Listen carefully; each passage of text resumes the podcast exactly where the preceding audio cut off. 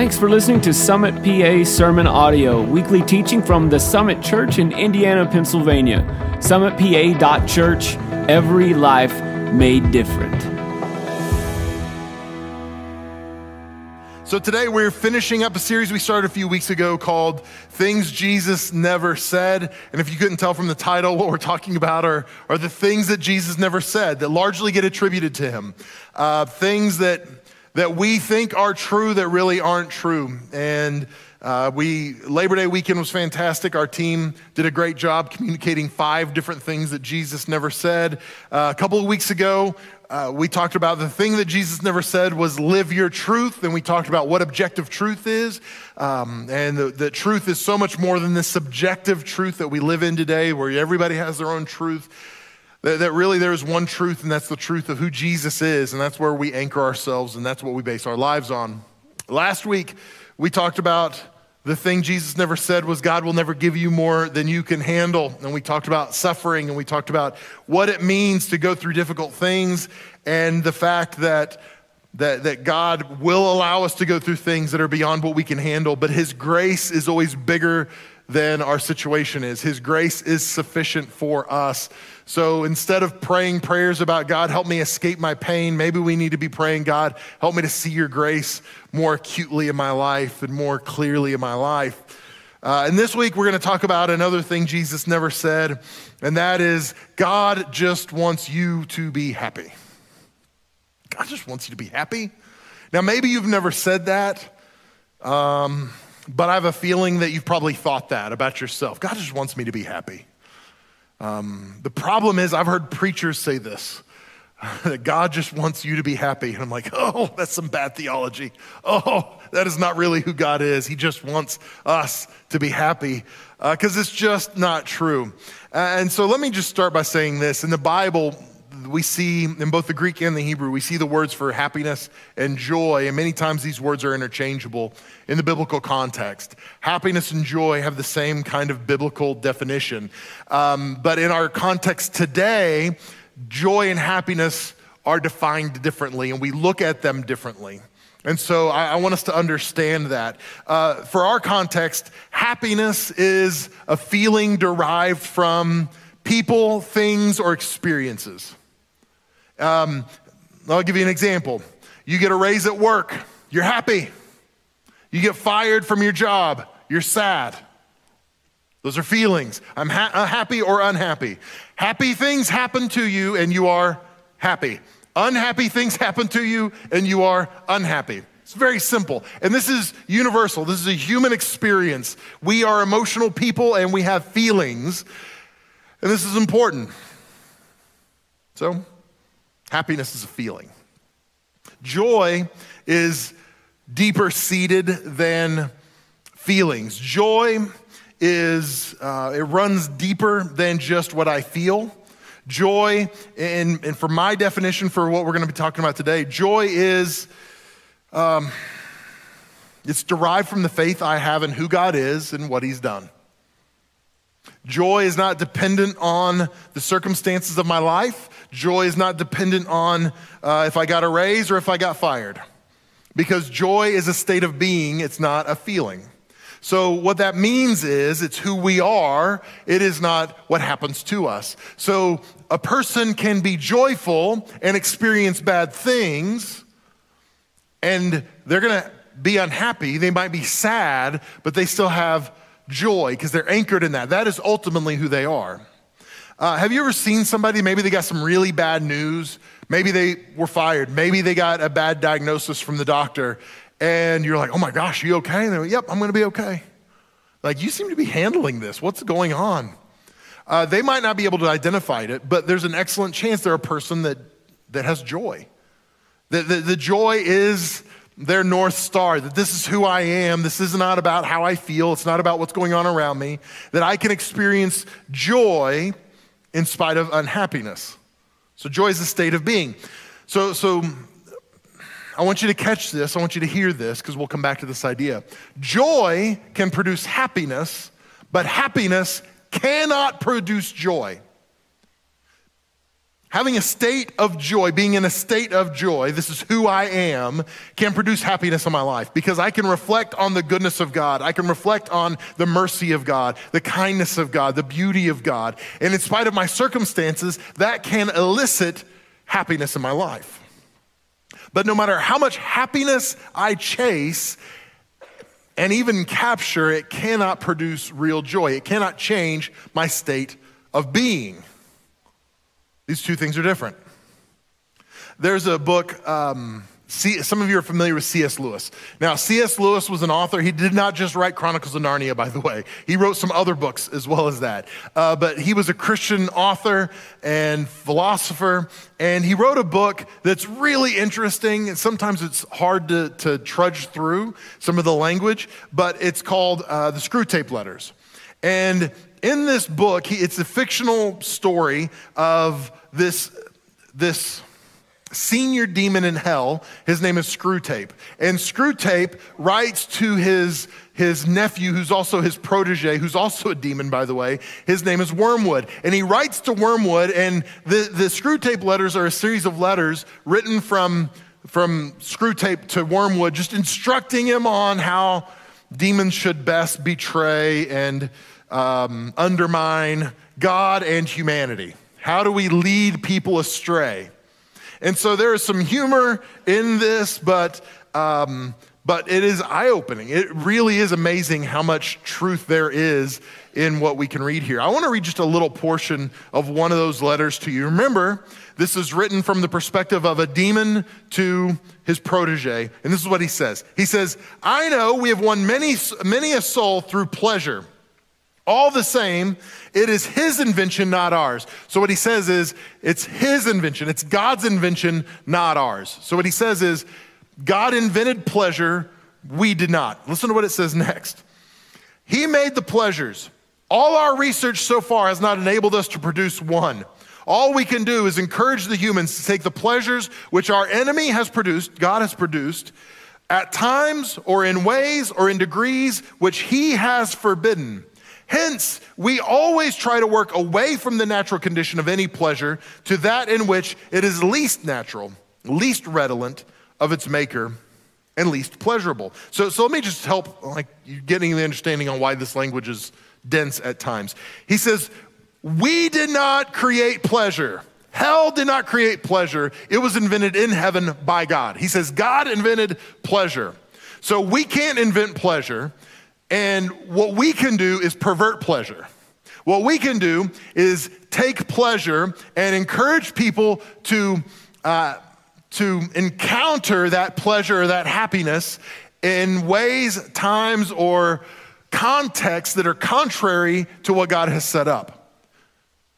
And in doing so, it pulls us away from God because He says, we, we want them to forget that this pleasure is from God. And as, it, as we do, it pulls us away from God. So, this is virtually any pleasure in our life. We can experience, God has created pleasure for us. He's created uh, things for us to experience and for us to have. But the problem is, we experience these pleasures in the wrong context and it pulls us away from God. We, we stop recognizing that God is the author of these good things. So, listen to what he says as he finishes this passage. And he says this. An ever increasing craving for an ever diminishing pleasure is the formula. An ever increasing craving for an ever decreasing pleasure.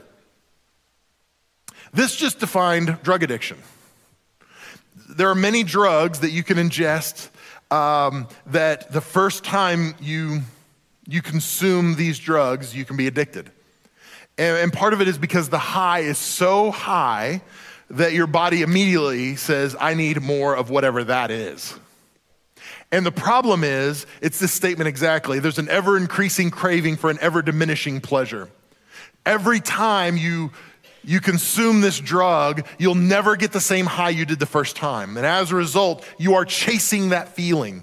I need that feeling back. And so you consume more and more and more. And this is where a lot of drug overdoses happen because people aren't gauging what they can consume and they overconsume because they are pursuing the feeling. This is what happens with pornography. People consume, and there's an ever decreasing pleasure from an ever increasing craving And so, what they are consuming becomes more and more depraved over time. Before you know it, they are con- consuming things that are shameful, that are so far away from the norm. And they wonder how they got there. Well, it's because they're chasing a feeling. This happens in our lives. It can happen with anything that we overconsume, whether it's food, whether it's things that were good, like sex in the context of marriage, but outside the context of marriage, it takes us away from God. It takes our eyes off of our Creator. And we forget why this was originally created in the first place. Solomon wrote in Ecclesiastes chapter 3, verse 11, he says this, wisest man that ever lived. He said, God has made everything beautiful for its own time. He's planted eternity in the human heart. But even so, people cannot see the whole scope of God's work from beginning to end. He said, God has planted eternity in the human heart. I love this imagery. I love how beautiful this is that, that within our hearts, God has created and, and planted eternity in us. But, but we are finite, we are not infinite. And because we're finite, we can't handle the whole universe. But there's still this craving and this longing in us for something infinite. And now the problem comes in when we try to, to satisfy or satiate eternal and infinite longings with things that are definitely temporary and things that are definitely finite. And we do this all the time. Constantly, we run from thing to thing because we're looking for happiness. We're chasing happiness, just like the drug addict who's looking for the next opportunity to be happy. If I just had this, I'd be happy. In fact, if, if I asked you, you could probably tell me, if I had this, I'd be happy. But many of us do the same thing. We say, if I only had blank, then I'd be happy. If I only had more money, if I only had that job, if I only had that spouse, if I only had that the attention of that guy, if I only had, then I'd be happy. What are we saying? We're saying what I really need in my life is just some more happiness. And we're chasing that. And what we don't realize is we have adopted a theology that says that God wants me to be happy. That's all He really wants is for me to be happy. And this is why we think more achievements will satisfy us, more sex will satisfy us, more money will satisfy us, more stuff will satisfy us. That'll bring happiness, that'll bring joy, that'll give me what I really want. But here's the problem we are made with infinite desires, and the infinite exists at a different plane. Heaven exists in a different reality than earth does. But, but what we've done is we have lowered our eyes from the plane of the infinite to the plane of planet earth. And we have these infinite desires and we start plugging these things in and going, well, this will make me happy and this will make me happy. Well, if I just have this, then. And none of it works. And we wonder what the problem is. Doesn't matter what it is. We, I talk to people all the time that think, man, if I marry the right person, then everything will be perfect. I, I, the perfect person will make me happy. And I love, I love my wife. My wife is fantastic. She's a gift. Um, and by the way, today is our 23rd wedding anniversary. And so I want to honor her. She's been married to me for 23 years. Ooh. It's like like 400 in dog years or something. I don't even know, but but here's the thing. Our marriage has not been perfect. We've had challenges along the way. We've had bumps in the road, but here's the thing. Um, I think one of the things that's helped us have a good marriage is neither one of us we have the right expectations for each other. I don't expect Kim to deliver happiness and joy to my door. It's not her responsibility to make me happy or produce joy in my life. Now, she does make me happy, but that's not her job. I don't place that responsibility on her. And she would do the same to me. She doesn't put the responsibility of her happiness on me. What we've done is we've said, God, we're, we're going to put the responsibility of our, our joy on you. And as we pursue you, we're going to find each other. We're going to grow closer and closer together, and we're going to find happiness in each other. But it is not her primary responsibility to make me happy. It's not my primary responsibility to make her happy. It's God's responsibility. In our pursuit of God, we find a lot of happiness and a lot of joy together. The problem is, a lot of us don't go into marriage like that. A lot of us go into marriage thinking, all right, I'm gonna find everything I need because I've got the perfect person. And I want you to hear this Hallmark is lying to you.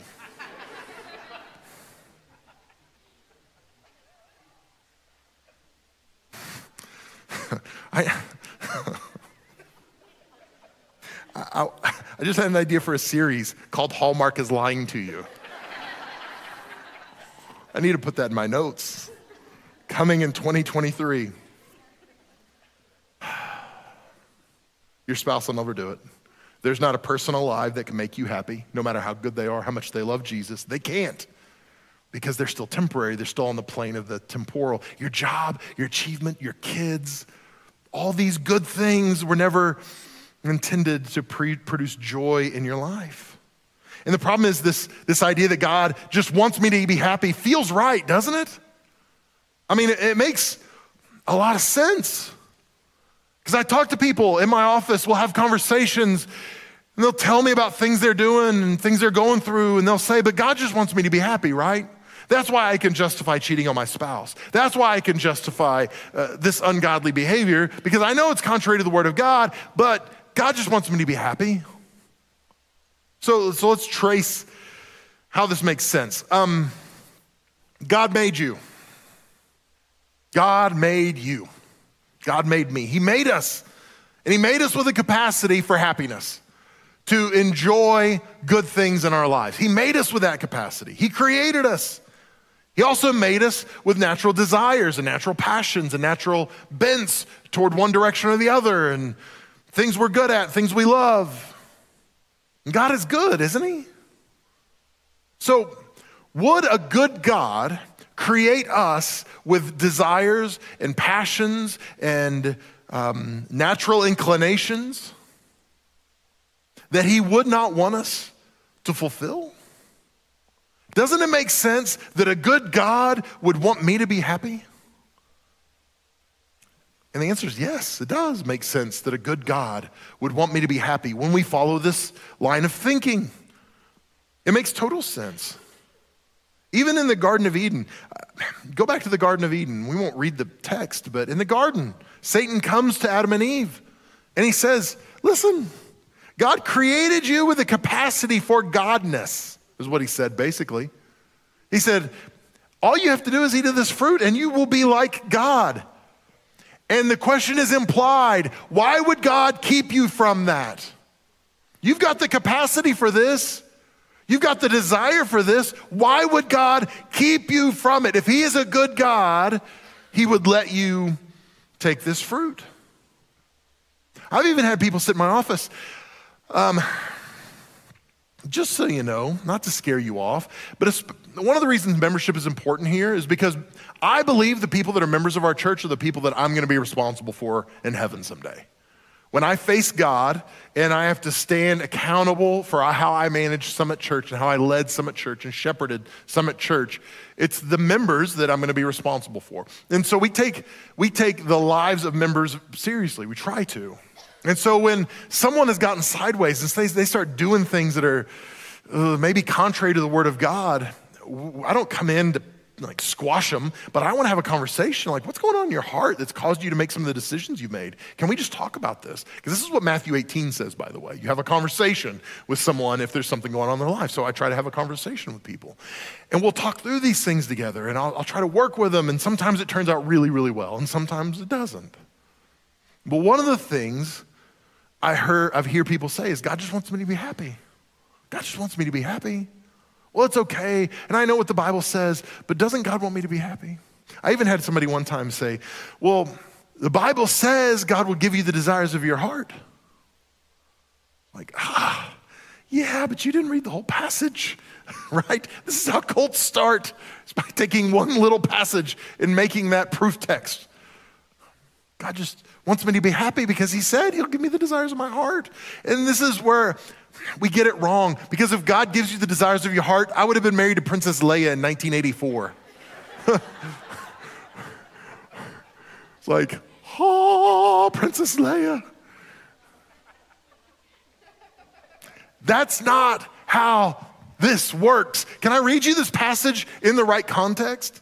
And this is the psalmist writing this. Psalm chapter 37, we'll start in verse 3. He says this Trust in the Lord and do good, dwell in the land and befriend faithfulness. Delight yourself in the Lord, and he will give you the desires of your heart.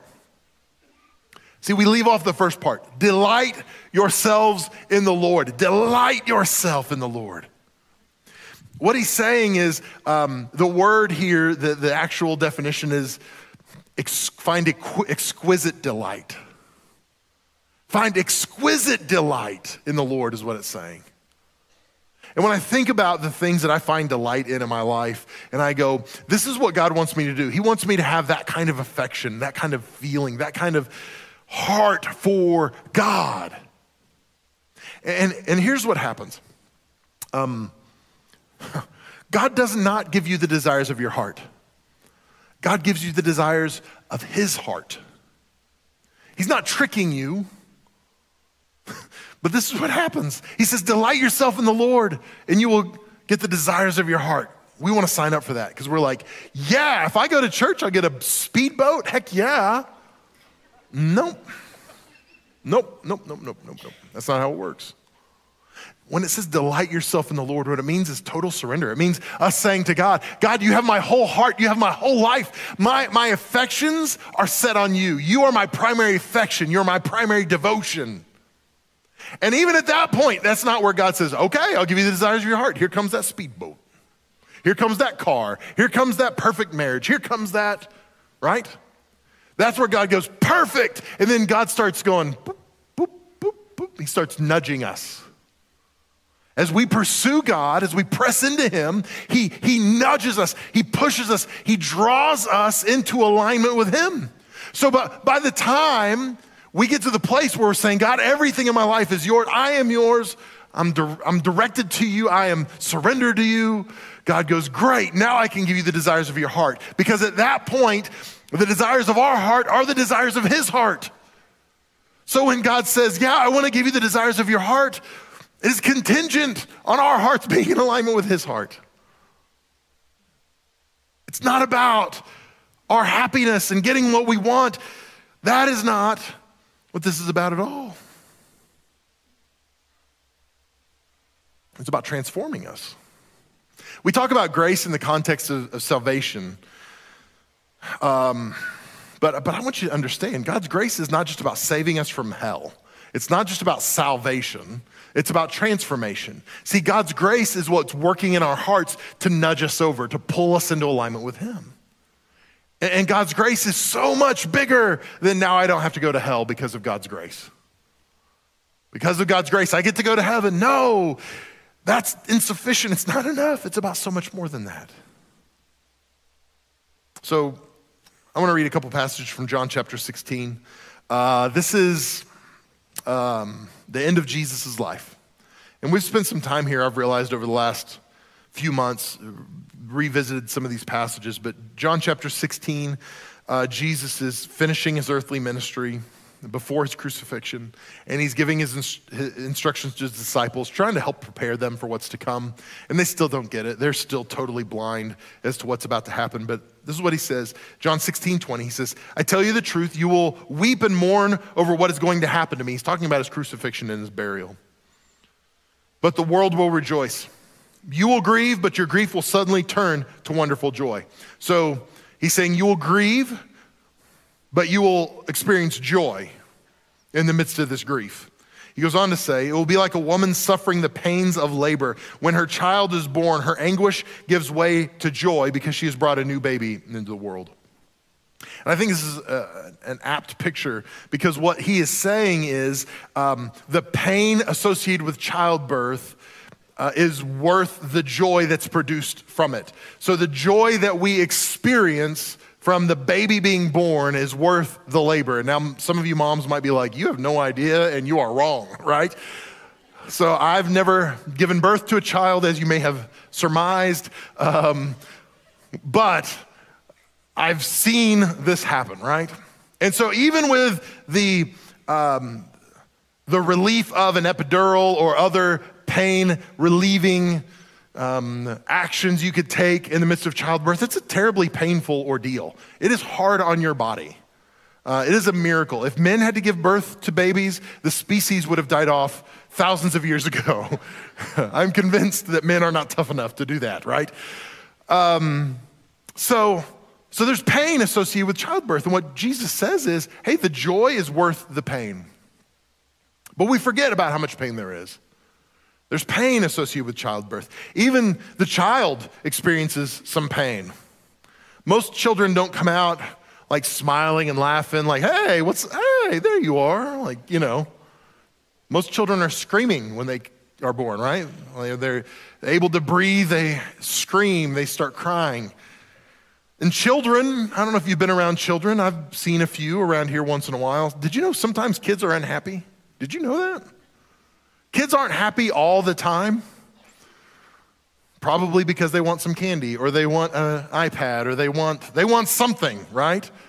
So there tends to be a level of unhappiness in children from time to time.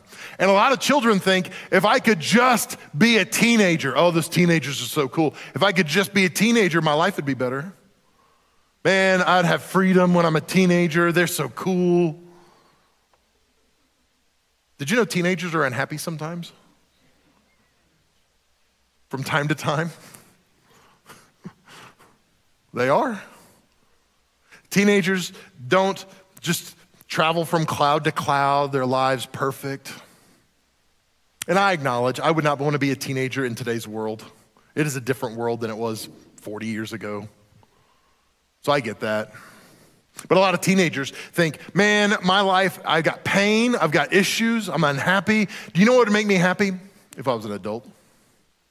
Man, I can't wait to get out of this town. I can't wait to get out of this house. I'm ready to go. My life is going to be better. And then they run headlong into taxes and a mortgage and grown up life. And then they're like, oh, this kind of stinks. Remember how good life was when I was a kid? Oh, I could sleep in college. I could skip class if I wanted to. Oh. Why? Because all of us deal with a level of unhappiness. All of us deal with a, a level of dissatisfaction with our lives. Job said in Job 14:1, he said, Anyone born of a woman is short of days and full of trouble. Doesn't that bless you? like, oh, if you're a human, you're not going to live very long and it's going to stink the whole time. Like that's what he says basically. It's like I don't see anybody with Job 14:1 written on their tattooed on their arm, right? Tell me about that verse. And they're like, "Oh, it says life stinks and then you die." It's awesome. You want to come to church with me this Sunday? And they're like, "No, I'm good. I'm good." But here's the thing in spite of our shared unhappiness, there is great happiness to be found in this life.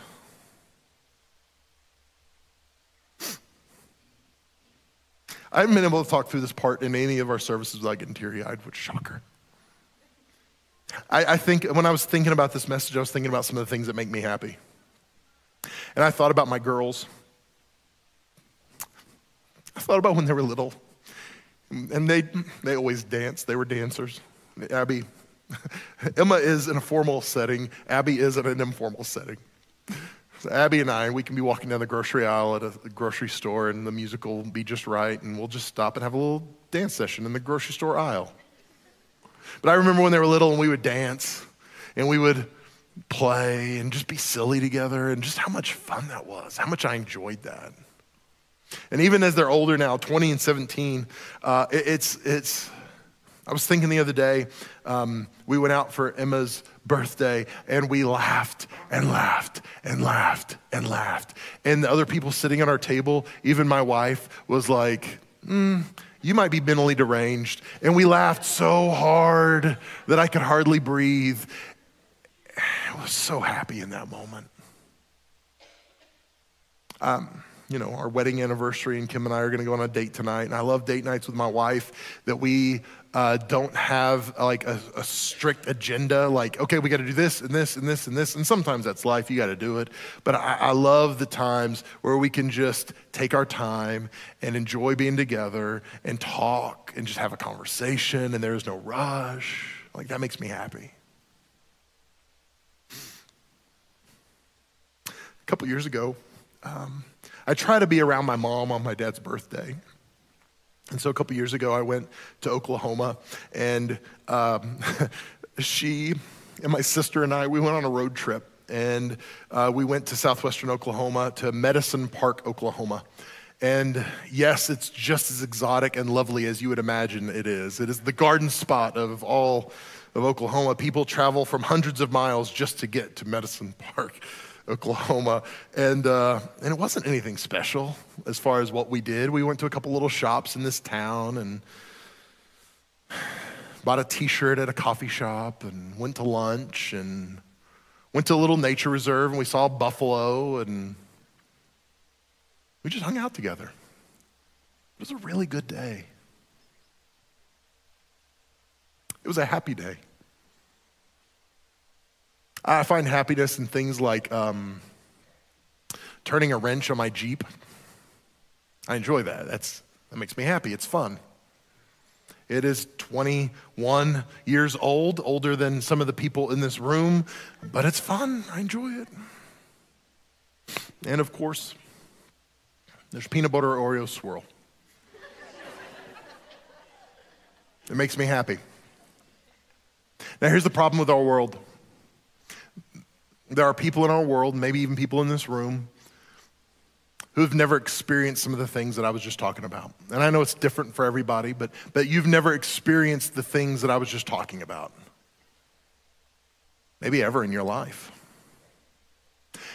And maybe if you have experienced those things, you haven't experienced them enough. And, and maybe the pains have outnumbered the joys the pleasures, the the happiness. And it starts to make us think maybe God is not a good God because unfortunately, the life we live, people do get sick and people do die. We do mess up, and sometimes we mess up so badly things cannot be fixed. We get hurt because people insult us or betray us.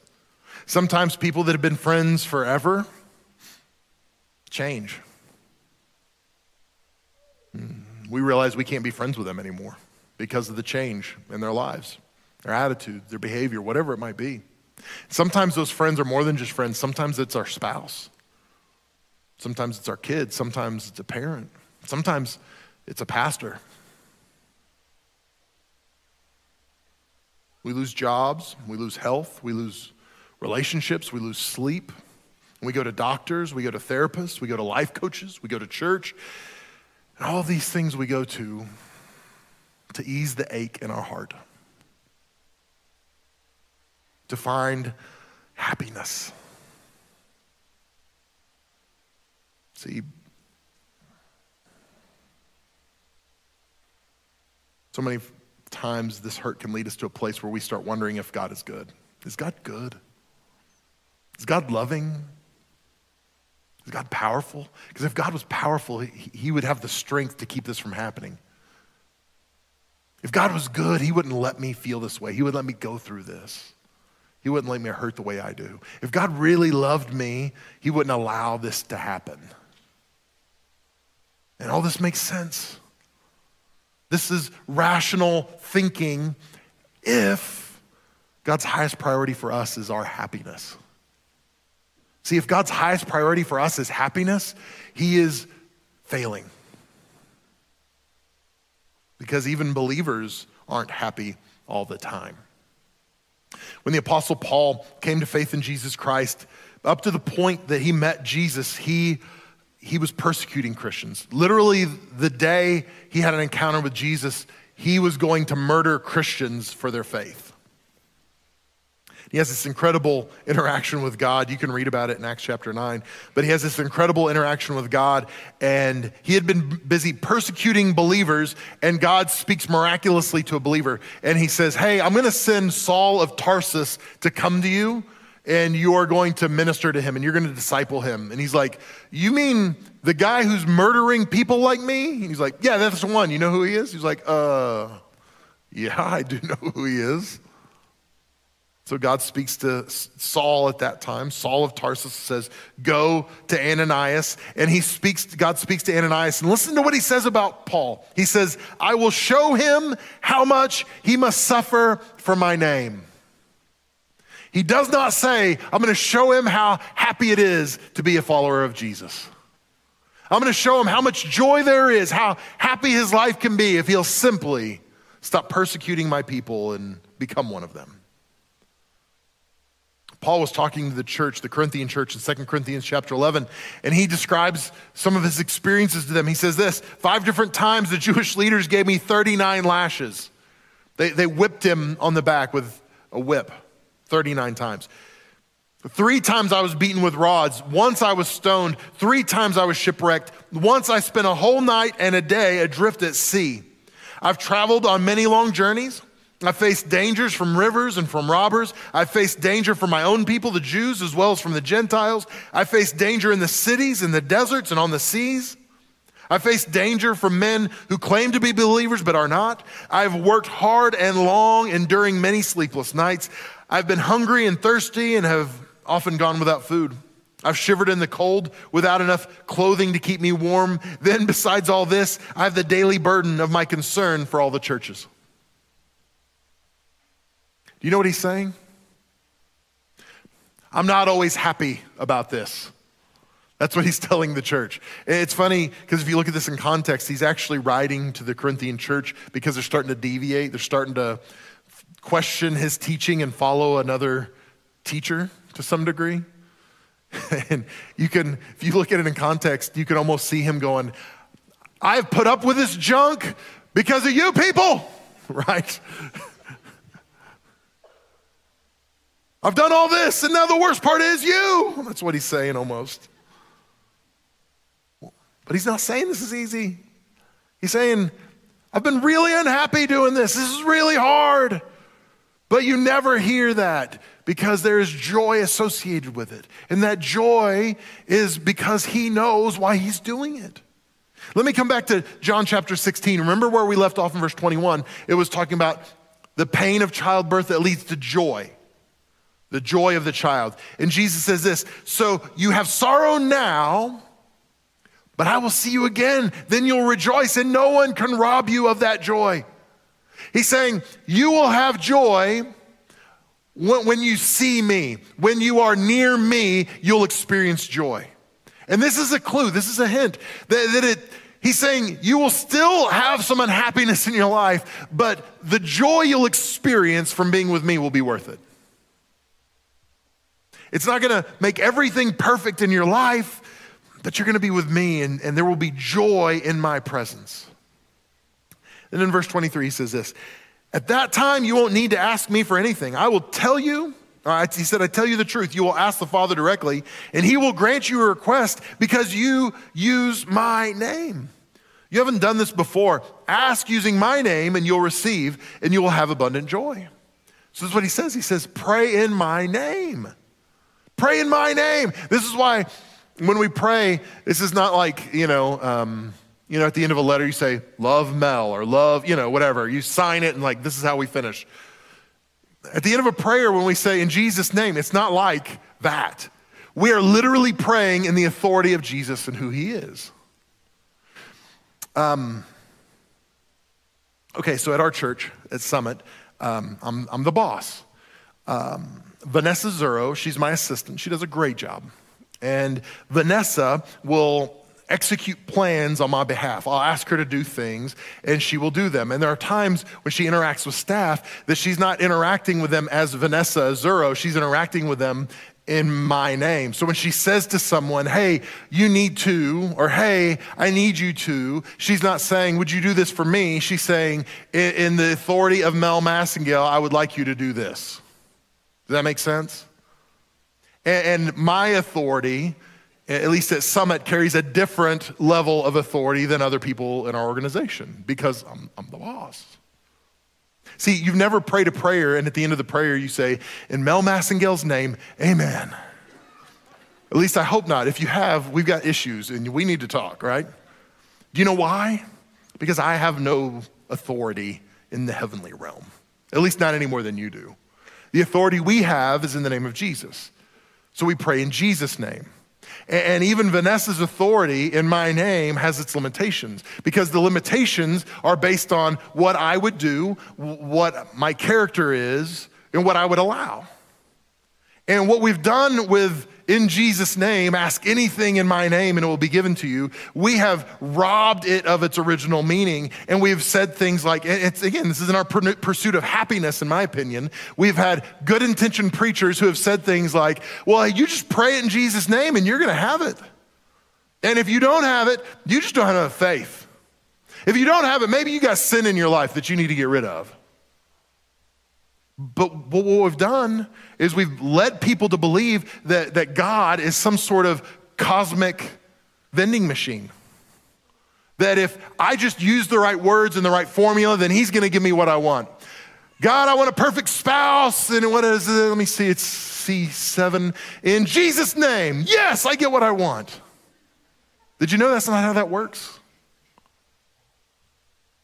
This is what it means. We, we pray in the authority of Jesus, in the name of Jesus, in alignment with the will of Jesus, and He gives us what we want. Remember, this goes back to what we talked about earlier the desires of your heart. When I come into alignment with Christ, the desires of His heart become the desires of my heart.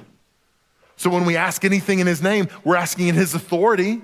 And we can believe it's going to happen, but it has to be in alignment with His will. It has to be in alignment with His character. And we can do that because we're near Him, we're close to Him.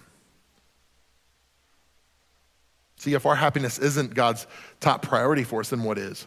What is God's top priority for us? Let me share a couple verses with you. Genesis 15, 6. It says, Abraham believed the Lord and he credited to him his righteousness. Exodus 22, 31. Be my holy people. Leviticus 11:44 For I am the Lord your God so you must consecrate yourselves and be holy as I am holy.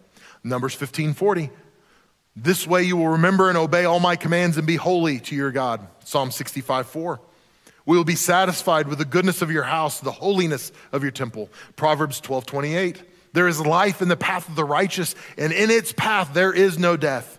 Ezekiel 36, 23, I will honor the holiness of my great name. The nations will know that I am the Lord. This is the de- declaration of the Lord God when I demonstrate my holiness through you in their sight. Matthew 5, 6 from the Sermon on the Mount, Jesus said, Blessed are those who hunger and thirst for righteousness, for they will be filled. He goes on to say in Matthew 6, 33, same sermon, but seek first the kingdom of God and his righteousness, God's righteousness, and all these things will be provided for you. Romans 5:17. Since by the one man's trespass, talking about Adam, death reigned through that one man, how much more will those who receive the overflow of grace and the gift of righteousness reign in life through one man, Christ Jesus? Ephesians 1 4. For he chose us in him before the foundation of the world to be holy and blameless in love before him. 2 Timothy 2:22 Flee from youthful passions and pursue righteousness. Hebrews 12:14 Pursue peace with everyone and holiness. Without it no one will see the Lord.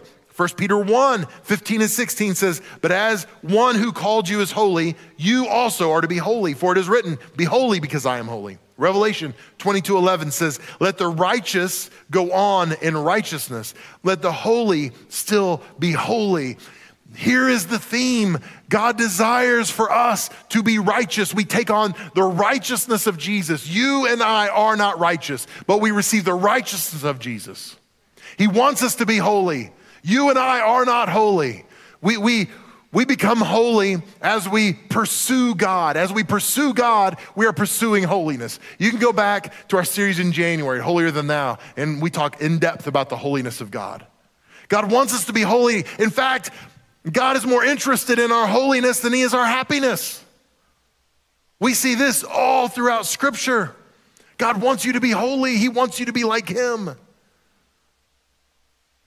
When I think of holiness, I think of rules. That's the way I was raised. Things you can't do.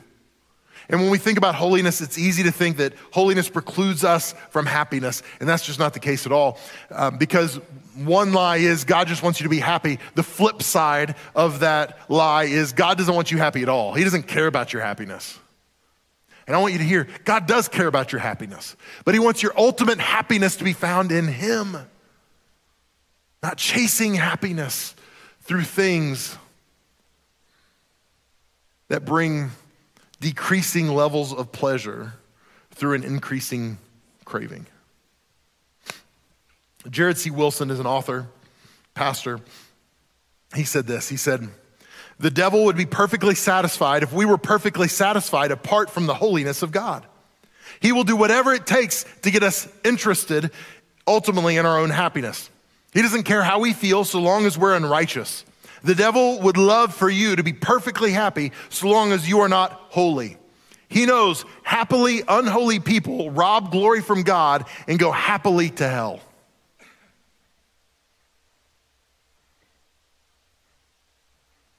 This is hard stuff.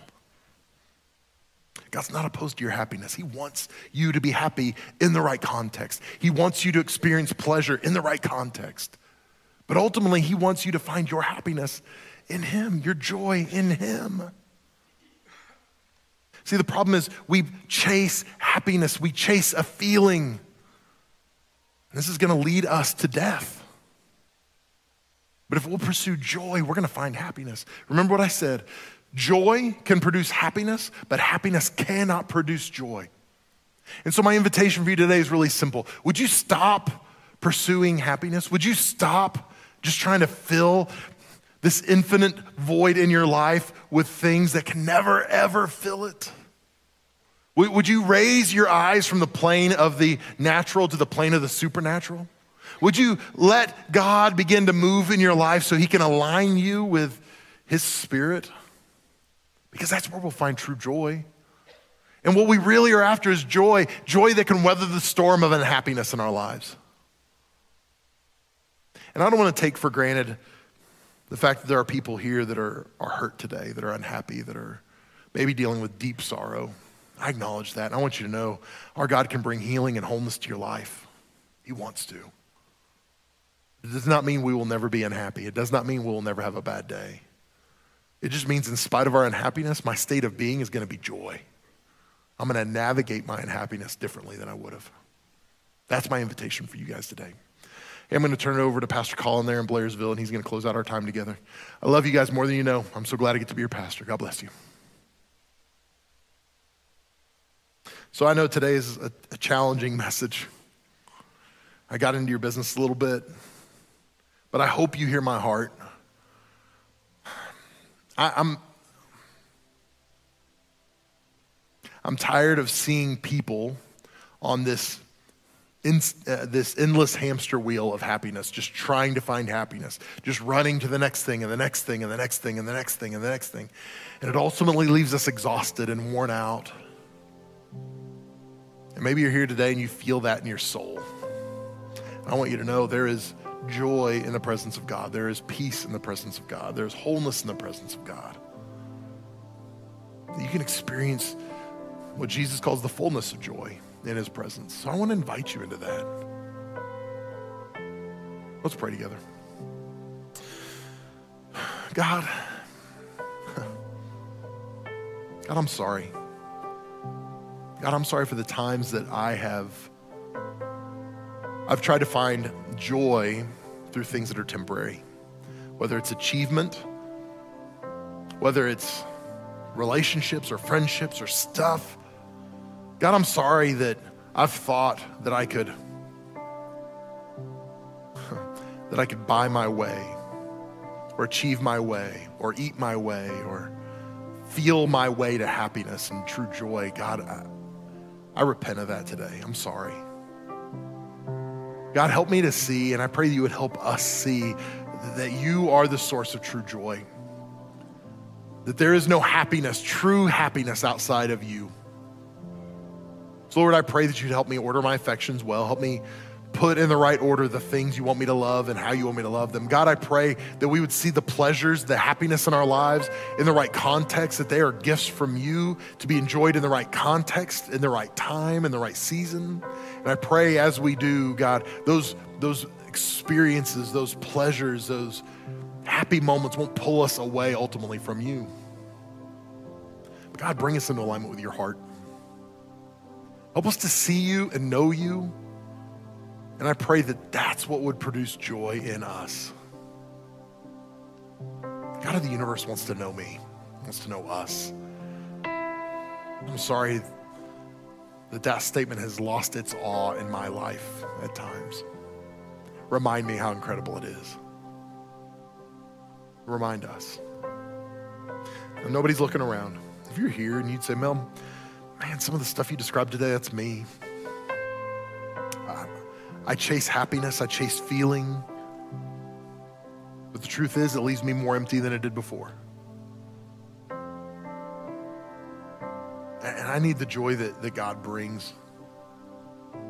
I need the joy that, that can't be found through this stuff in this world.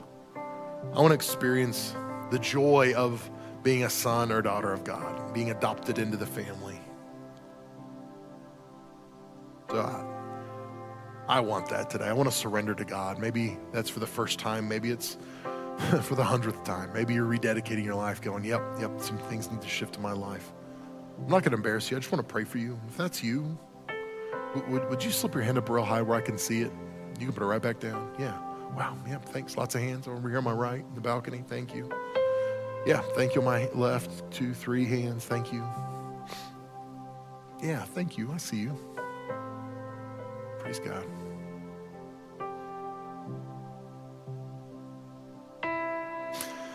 Heavenly Father, I pray that right now you'd speak into us. God, consecrate us, set us apart for a set apart purpose. I pray that we as your people would be holy and we'd pursue you. And as we pursue you, we're, we're going to find holiness. And God, that holiness is important because, God, we're going to be able to carry your glory wherever we go. God, you want people to see how good you are. So, God, I pray that you would make us vessels of your glory that the world would see your goodness and your grace and your beauty and your kindness resident in us. And I pray that we would not be satisfied with a life filled with happiness and empty of joy. So, God, mark us, change us. Now, I'd like every person in this place to pray this prayer with me, whether you raised your hand or not. Say this prayer with me Heavenly Father, thank you for loving me, and thank you for sending Jesus to pay the price for my sins on the cross. From now on, my life is yours. Use it for your glory. In Jesus' name, amen. Amen. If you prayed that prayer today and you meant it, yeah, give God a round of applause. You're a new creation if you prayed that prayer today and you meant it. The old is gone and the new has come, and we want to help you. This is the beginning of joy in your life, and so we want to help you uh, find that joy in Christ Jesus. So if you prayed that prayer with you, you raised your hand or not, if you would take a minute and you can either fill out the card and then see back in front of you and then take it to our info center when we finish here in just a moment, or you can simply text Summit PA to the number 94000 and let us know about your decision by selecting the prompt that says salvation. And when you do that, we're going to respond back to you and we're going to help you take the next step. Over at the info center, if you stop by there, they're going to give you a Bible. They're going to point you in the right, right direction. And then the next couple days, one of our pastors are going to reach out to you and they're going to help you begin to grow in your faith and get nudged into alignment with God, because that's ultimately what we're after. Pastor Todd's going to lead us in a final song. We're going to sing this last song together. And while we do, our prayer team's going to be here at the front of this room. And if you're here today, maybe you're one of those people who said, Man, I feel empty. I feel a little hopeless. I feel lost. Feel exhausted from chasing happiness. Let our team pray with you today. Maybe you're here and you just need physical healing in your body. Let our team pray for you. Last night we had a, a praise report of somebody who came forward who was dealing with um, dealing with some very specific pain, and we prayed for him, and he walked out of here totally whole, no pain at all, feeling better. And so we believe God can heal you right now today. So let our team pray with you. Stand to your feet all over the room. Let's worship together one more time before we go today, guys tell you often, but I hope you know I mean it. I love you more than you know, and I am so glad I get to be your pastor. God bless you guys. Have an incredible week.